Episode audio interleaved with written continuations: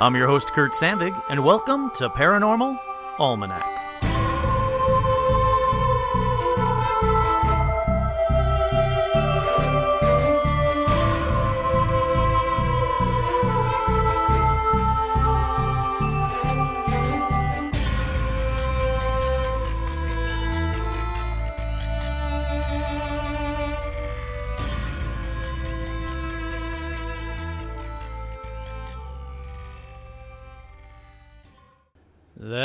Right, I'm your host, Kurt Sandvig, and on this week's edition of Paranormal Almanac, we're going to take a look at haunted plantations. But before I get to that, let's talk about something. As everyone should know, sadly, America has a troubled past from slaughtering the Native Americans to building the country on the backs of slaves. This kind of racism seems to be making a comeback, and frankly, if you support racism, this podcast is not for you. I don't talk about politics on here because I want this podcast to be about the paranormal. But I will say, if you're racist, you can fuck right off. I don't need you. I don't want you. The reason I'm bringing this up is because I'm talking about haunted plantations. And one of the main reasons, it seems to me anyway, that these plantations are haunted are because of the atrocities that happened back in the day at these plantations. Okay, with that out of the way, let's get to the paranormal. On to the good stuff. First up, we have shout outs.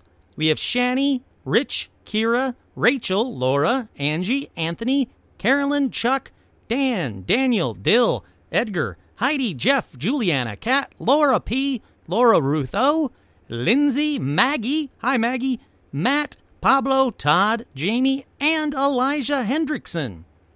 It's a whole lot of people. And that is a whole lot of people that are better than you. Why? Well, go on to patreon.com slash paranormal almanac. But next up, we have paranormal news. First, NASA has solved the mystery of the cigar shaped UFO that was believed to have been carrying alien life. I don't know if you guys remember this, but last year, this really weird looking cigar shaped UFO asteroid, if you will, came hurtling through Earth's solar system and was spotted by us because it was headed for us. Well, a group of acclaimed astronomers, including members of NASA, the European Space Agency, and the German Max Planck Institute for Astronomy, released a report this week on the origins of that cigar shaped asteroid. And it was first observed in October of 2017. The name of that asteroid is Oumuamua, Oumuamua, which is Hawaiian for messenger from afar arriving first. I know I got that wrong. I am sorry. According to the report, a fast moving object on an unbound orbit was discovered close to Earth. And that was the key that it was this orbit that was not natural, wasn't observed. All of a sudden, this thing just showed up. It was 40 meters wide and 400 meters in length. It was said to have a comet like density and a dark red surface. And that dark red surface suggests either an organic rich surface like that of comets and outer solar system asteroids, or a surface containing minerals with nanoscale iron, such as the dark side of Saturn's moon. So it's really an interesting article. I recommend you all go out and look at it because, first of all, I too was very curious why this thing was shaped the way it was, how it appeared out of nowhere, and how it kind of just flew by us as if to cruise by and say hi. I'm glad it didn't. I'm glad it didn't hit us, but still. So we have a little bit more information on what it was and where it came from. Again, I highly suggest you go take a look. Next up in paranormal news is one that I was going to talk about on a future episode, but since it's in the news, I might as well talk about it now. And that's what is behind the decline in UFO sightings. This month, both the National UFO Reporting Center and MUFON, which is Mutual UFO Network, both documented steep drops in worldwide UFO sightings. The decline started around 2014 when reports were at a peak. They've since reduced drastically to 55% of that year's combined total.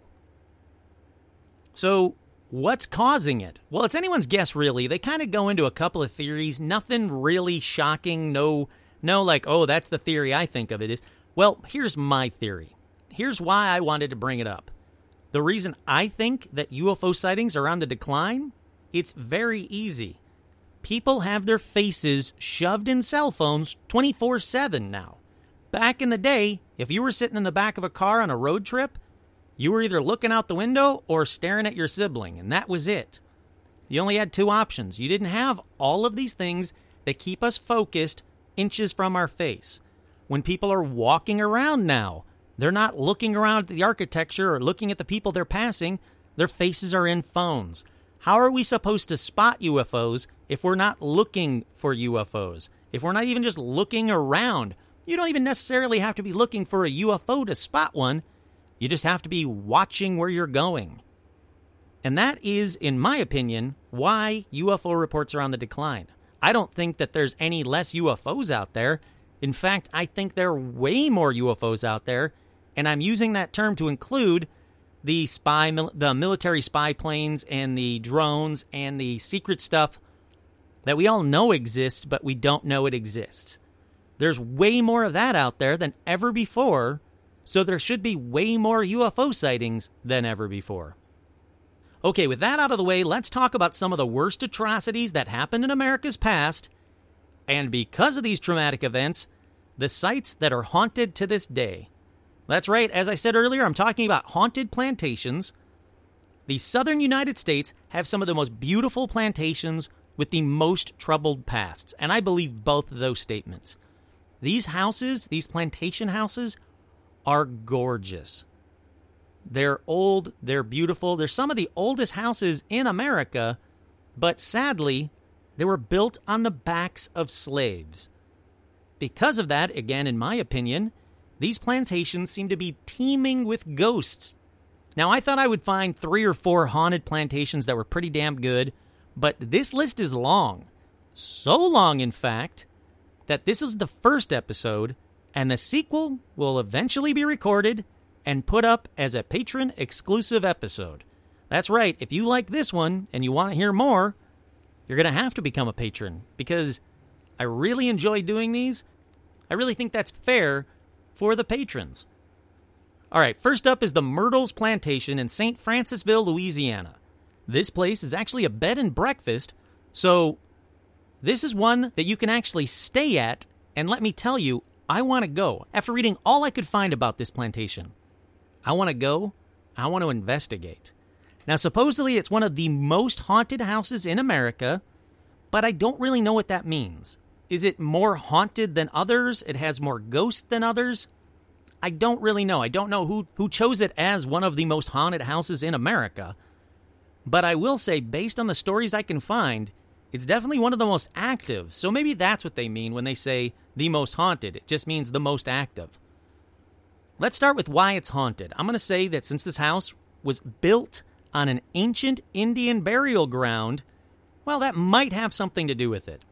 Here's what I know about the plantation it was built in 1796 by General David Bradford, but he sold it in 1801. Or, depending on the website, he built it in 1796, lived in it till his death in 1808, and his wife and children lived in it till 1817. Depending on what quote unquote official website you go to, you're going to get a couple of different information about the house. I can tell you it was doubled in size in 1834 and around 1871. So let's now get to the deaths. Here's what I know 1823 and 1824. Two of the daughters of the homeowners died of yellow fever. 1831, Elizabeth Bradford died, but I couldn't find out anything that says she died in the house. But odds are, back in the day, odds are she did. So we're going to put that as yes, she died in the house. 1854, the new homeowner died in the house. Then in the 1870s, there were a couple more.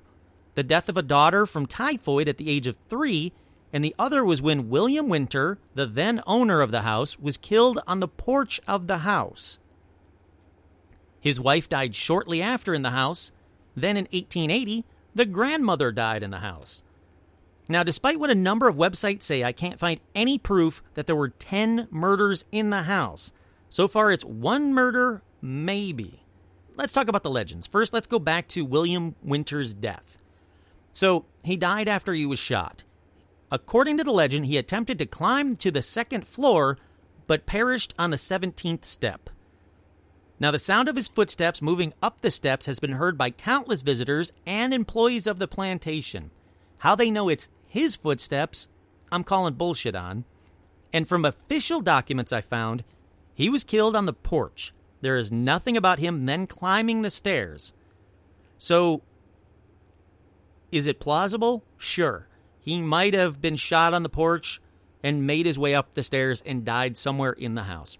Totally plausible. How anyone can say that the footsteps they hear are clearly his, that's an impressive skill, and I'm also calling bullshit on it. Another legend is about a slave girl named Chloe. People state that Chloe wears a green turban to cover the ear that her former lover and master of the plantation, Mark Woodruff, removed. It's a great story. I wouldn't be surprised if this was true. Then the legend becomes total BS because it says, in an act of revenge, she poisoned Woodruff's children and they died. Apparently, after this happened, Chloe was hanged and her body was tossed in a nearby river. Well, the Woodruff children did die, but only two died, and they were the yellow fever ones I talked about earlier. And I have no idea how a slave that was tossed into the river would ever be documented, but I can't find anything that proves this story. Like I said, half the story I can call BS right away. I can debunk it right away.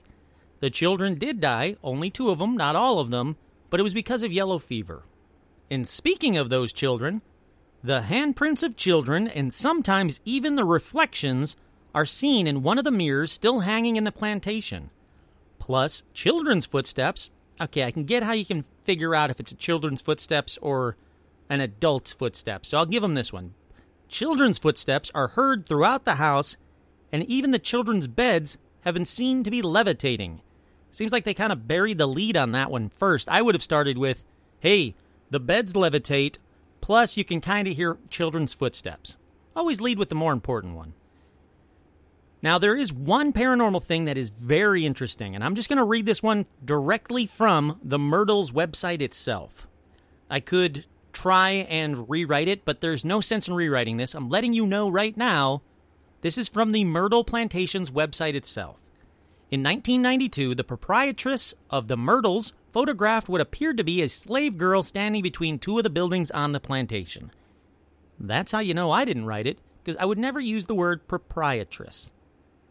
Now, anyhow, the insurance company had required photographs to be taken that would show the distances between the buildings to aid the underwriters in rating a fire insurance policy for the plantation. Makes sense.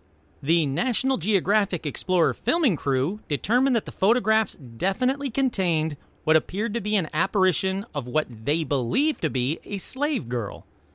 The slave girl appeared in the breezeway between the general store and the butler's pantry of the mansion. The horizontal exterior boards of the mansion were clearly visible through the body of the apparition.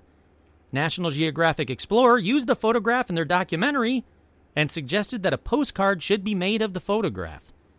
Mr. Norman Benoit, Benoit? Yeah. Mr. Norman Benoit, a patent researchist, visited the Myrtle plantation in May of 1995 and requested permission to research the postcard.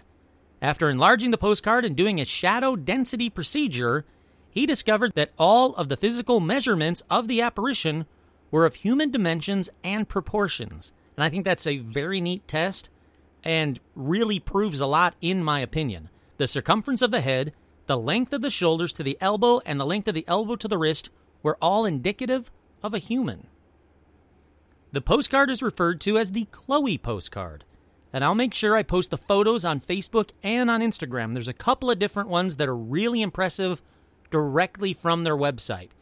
If anything, I'm promoting going to this plantation, so they shouldn't have any problems with me reading directly from their website or posting these photos.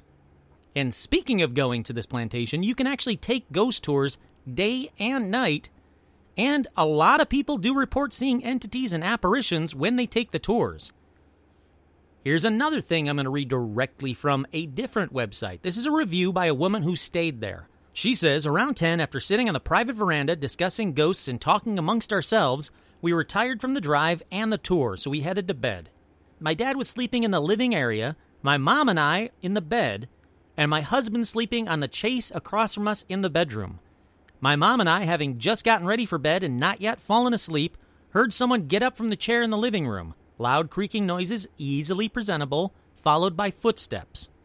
Prior to this, I had gotten up to go to the bathroom and hit my foot on the ledge, so I assumed maybe my dad heard and got up to check on me. Mom and I waited, listening intently, until I realized my dad wasn't coming. I got up to check, and his eyes were opened, staring at me from the other room. Frantic, I asked if he had, I asked him if he had gotten up, and he said no. Then proceeded to tell me he heard a man's groan before I had gotten up. I was scared to death, pale in the face, because honestly, I hadn't expected to hear anything so crazy that night. After that, my dad had gotten up to rest in the bed with my mom and I. Even as small as the bed was, we continued to hear noises, and somehow I was half asleep when I heard a woman say, Hey, Mom, near the middle of the bed. I jumped up.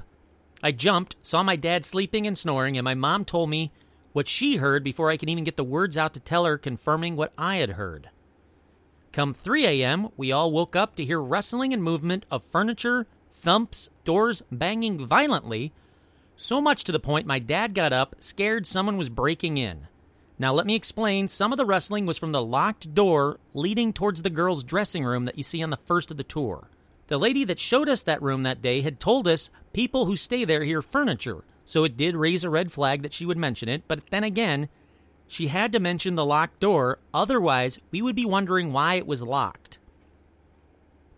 But anyway, there was so much racket, it was almost unbelievable, and hard to believe someone would play tricks on us all night long. Our room was secluded from the rest, so the only way someone could make that noise is from the dressing room. The only other people there were a couple. And I believe they were in the slave quarters and these women having a birthday party on the other side of the house. To me, having not experienced anything like that before, it is either the most haunted place in America or the night watch guy was playing a big hoax. Either way, it was money well spent with the luxury of the room and the nightly experiences. Even though I couldn't verify, uh, that's the end of her story. So, even though I couldn't verify all the murders and deaths, there does seem to be a number of paranormal experiences at this plantation. And this wasn't the only review. It's the only one I chose for this episode, but there were a number of reviews of hearing things, seeing things, seeing things in photos that weren't there to the naked eye. It seems like the Myrtle Plantation definitely lives up to being one of the most haunted houses in the South. All right, it's going to be hard to live up to that one, but let's move on to, the Gaineswood Plantation in Demopolis, Alabama. Now, this plantation house was completed on the eve of the American Civil War after a construction period of almost 20 years. Historically speaking, this house is interesting yet sad. The reason I say that is a historic event happened here while it was owned by George Gaines.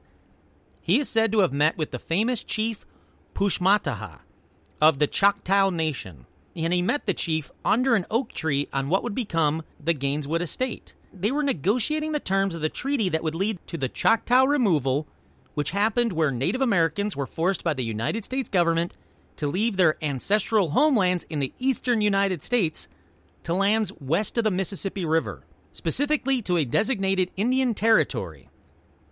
So the tree became known as the Pushmataha Oak. The first plantation might have been built on an ancient Indian burial ground, but this one definitely has Native American land that they were forced to leave. Again, I gotta say, I'm not surprised that this is haunted either. Let's get to what's seen and heard here today. It's got a troubled past. They pushed all the Choctaw Indians off of this land so they could build a plantation. What do people hear? Well, people often hear all kinds of unexplained noises on the property, from low whispers, the soft rustling of skirts. The piano starts randomly playing music, which is odd because you can see the photos and you can hear from the people that work there the piano is missing keys and is out of tune. Yet, when they hear the piano start playing, it is perfect. There is soft singing, there are gunshots, and screams. The most seen ghost is thought to be that of Evelyn Carter, who was a nanny to the owner's children after his wife died. Now, supposedly, she was buried beneath the house instead of in her family cemetery in Virginia. Why? Well, it does seem odd, but one rumor has it The intention was to send her back home when the weather cleared. That didn't happen for a while, so they left her buried in the basement. I looked it up. That does seem to be a plausible explanation for why she's buried in the basement, and it does seem to have happened a few times back then. Not to her, a few times in general. They only buried her once. Now, others speculate that the victims of a fire aboard the steamboat Eliza Battle could have drifted to this nearby plantation. I'm about to debunk this legend because it's stupid. The Eliza Battle was destroyed in a fire on the river, that's true, but it wasn't close by and then drifted down to where the plantation was at all. It was 53 miles away from the Gaineswood plantation in Pennington, Alabama. That's where the Eliza Battle burnt while on the river. And it's not downstream, it's 53 miles upstream. So that's an easily debunkable one that a ton of websites keep talking about. Nope. So again, this Gaineswood plantation has a ton of activity that people still hear to this day. There are reports of people walking the plantation in the daytime when suddenly a shot rings out as if it became as if it came from right behind them or from right inside the house. Obviously, none of the workers or tour guides are shooting at the guests, so that one that one's unexplainable. I don't know what it is about soft whispers that always seem to happen at haunted houses. I guess maybe it takes a lot of energy to talk, and maybe, maybe it's not a soft whisper so much as that's all that they can get across to us with the energy they have. But still, ghosts, if you can hear me, speak up. I'd love to know what you're saying, but you gotta talk just a little bit louder. Okay, so that's just about it for the Gaineswood plantation. Like I said, there's a lot of stories, there's a lot of legends, but there's also a lot of BS. So from that, let's move on to the Magnolia plantation in a town that I couldn't even begin to say, but I'm going to try. The Magnolia Plantation in Natchitoches, Louisiana. And I think I might have got that close to being right. It was built in 1830 by Ambrose Lecomte II and his wife Julia Board. It was a successful, and I mean really successful, cotton farm with more than 5,000 acres at one point. As with the other plantations, and seemingly all plantations, Using slave labor, more than 2,000 of those wooded acres were cleared for the farm. So it was a huge farm with a ton of slaves. Here's where it gets interesting there is proof the slaves used voodoo on the farm to get revenge on the horrible living quarters and even worse, brutal beatings and deaths of the slaves by the plantation owners. Now you might be asking, what's the proof? Well, the enslaved blacksmiths were tasked with forming the metal Christian crosses that marked the Lecomte family graves. While the crosses are very beautiful and very ornate, well, they also include West African voodoo symbols hidden within the design. So we have proof that the slaves were using voodoo against the plantation owners. Also, when renovation was done on the plantation, the workers found leg stocks used for public punishment, humiliation, and starvation, and these were still standing on the property. There are also journal entries from the Lecomte family members and foremen that describe hunting escaped slaves all the way to Texas. Now, once again, this is Louisiana, and they're hunting them all the way to Texas. These were evil, evil people doing horrific things to slaves. The slaves were getting back at them the best they could with voodoo, and good on these slaves. There's even a room at the plantation house known as the dying room. You don't need to know any more information about that. You can kind of guess why. These people were evil dicks.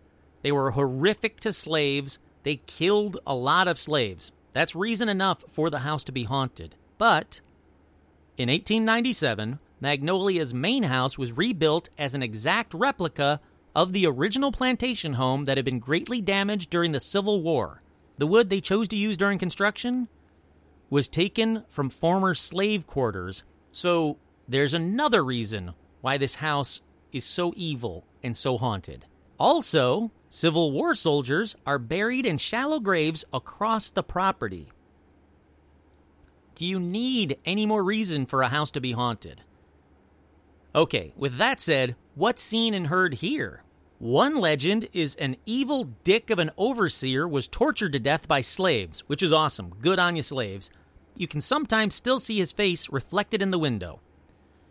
With that one, I gotta say, F that racist ghost. I hope you're tormented forever.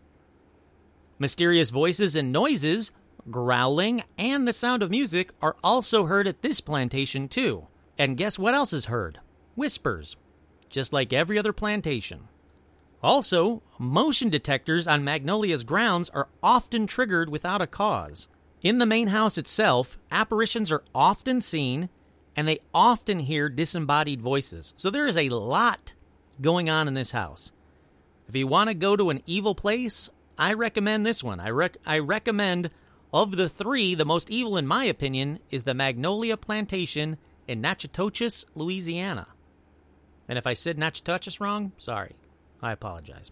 Okay, next up, we have the Oak Alley Plantation in Vacherie, Louisiana. This one was built in 1839. It has the same sad history, but it does seem to be without the horrifically horrible slave stories. There were still slaves here, but and again, this is according this is revisionist history, but again, according to everything they found, the slaves were treated very fairly here. Eh, all right, so let's jump let's jump right into what's seen and heard here today. A candlestick once flew across the room right in the middle of a group of visitors on a tour led by a hostess. I got to say that's pretty good indication this place is haunted. Staff have heard crying coming from somewhere within the big house, and they can never figure out exactly where it's coming from. One time, a maintenance man who was working alone in the mansion on a project says he felt a presence that was keeping him company. And it wasn't just feeling a presence, he said, it touched him as if to encourage his efforts. How he kept working there by himself is beyond me. The entity of a slender young woman with long dark hair is often seen in this house, and it's thought to be either Josephine Pyle Roman or their daughter Louise. And like I say, this entity has been seen throughout the mansion. She's been seen walking up on the widow's walkway and hanging out in various rooms. And here's a neat one. I can't find the photo, but the story is that a tourist actually caught her image on a picture. She wasn't there when they took the picture, but when they looked down at the photo, there she was. She's also known to ride her horse around the estate grounds, too. So she's seen everywhere. Whoever this entity is, either Josephine or Louise or whoever, she's definitely active and she's active all over the plantation and the grounds. Here's a neat story I found online about this plantation as well. After a private event, the personnel closed the quote big house for the evening. That's when they noticed the lamp in the lavender room was on. It was illuminating the room. They then saw a shadowy figure of a woman glide across the room and stop to look at them from her room lookout. Another apparition, supposedly, may be the same. It all seems to be this woman, it all seems to be a woman. Whether it's the same woman or not is debatable. Another woman has been seen in the lavender room as well. Chairs often rock in unison. Candlesticks fly across the room. Unseen hands reach out and touch visitors. There are at least two ghosts in the house one a lady, again, they don't know who, and the other is a man in gray boots. The woman in black or lady in black, whoever this ghost is, has often been seen on the second floor balcony, as well as different areas of Oak Alley, is what they call it. The reason they call it Oak Alley is this house has a famous entryway. Outside the, the outside on the grounds in front of the house, there are 28 300 year old oak trees that are canopying like an oak tree canopy that are right in front of this house. It's why it's called Oak Alley, and there's often ghosts seen wandering either on foot or on horseback ghost horseback, I might add, down that Oak Alley. There are also reports from staff members that Oak Alley's last caretaker, who is a woman named Mrs. Stewart, remains on the property. She's been seen looking down on people from an upstairs bedroom, and it doesn't really say how long ago how long ago she lived there or when she was alive. So so that one is in the legend category, but it is seen but she is supposedly seen quite a bit by a lot of the tours.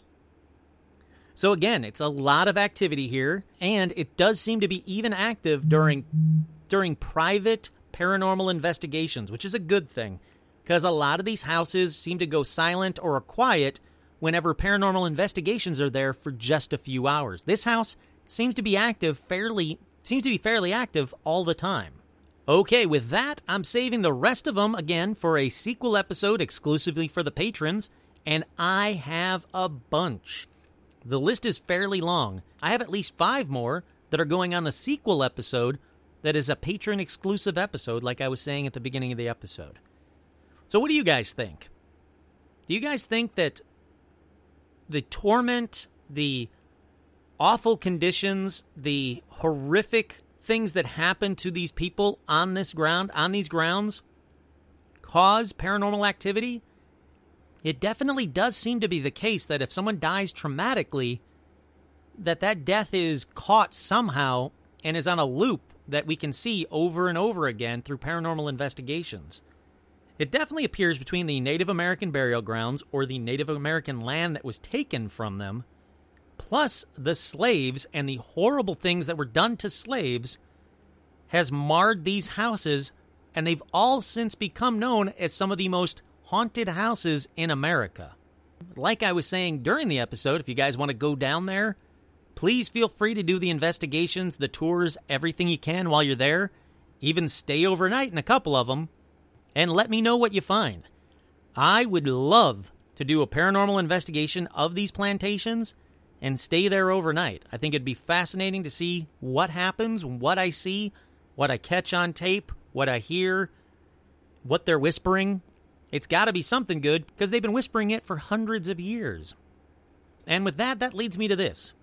Once again, I'm your host, Kurt Sandvig, and this has been another edition of Paranormal Almanac.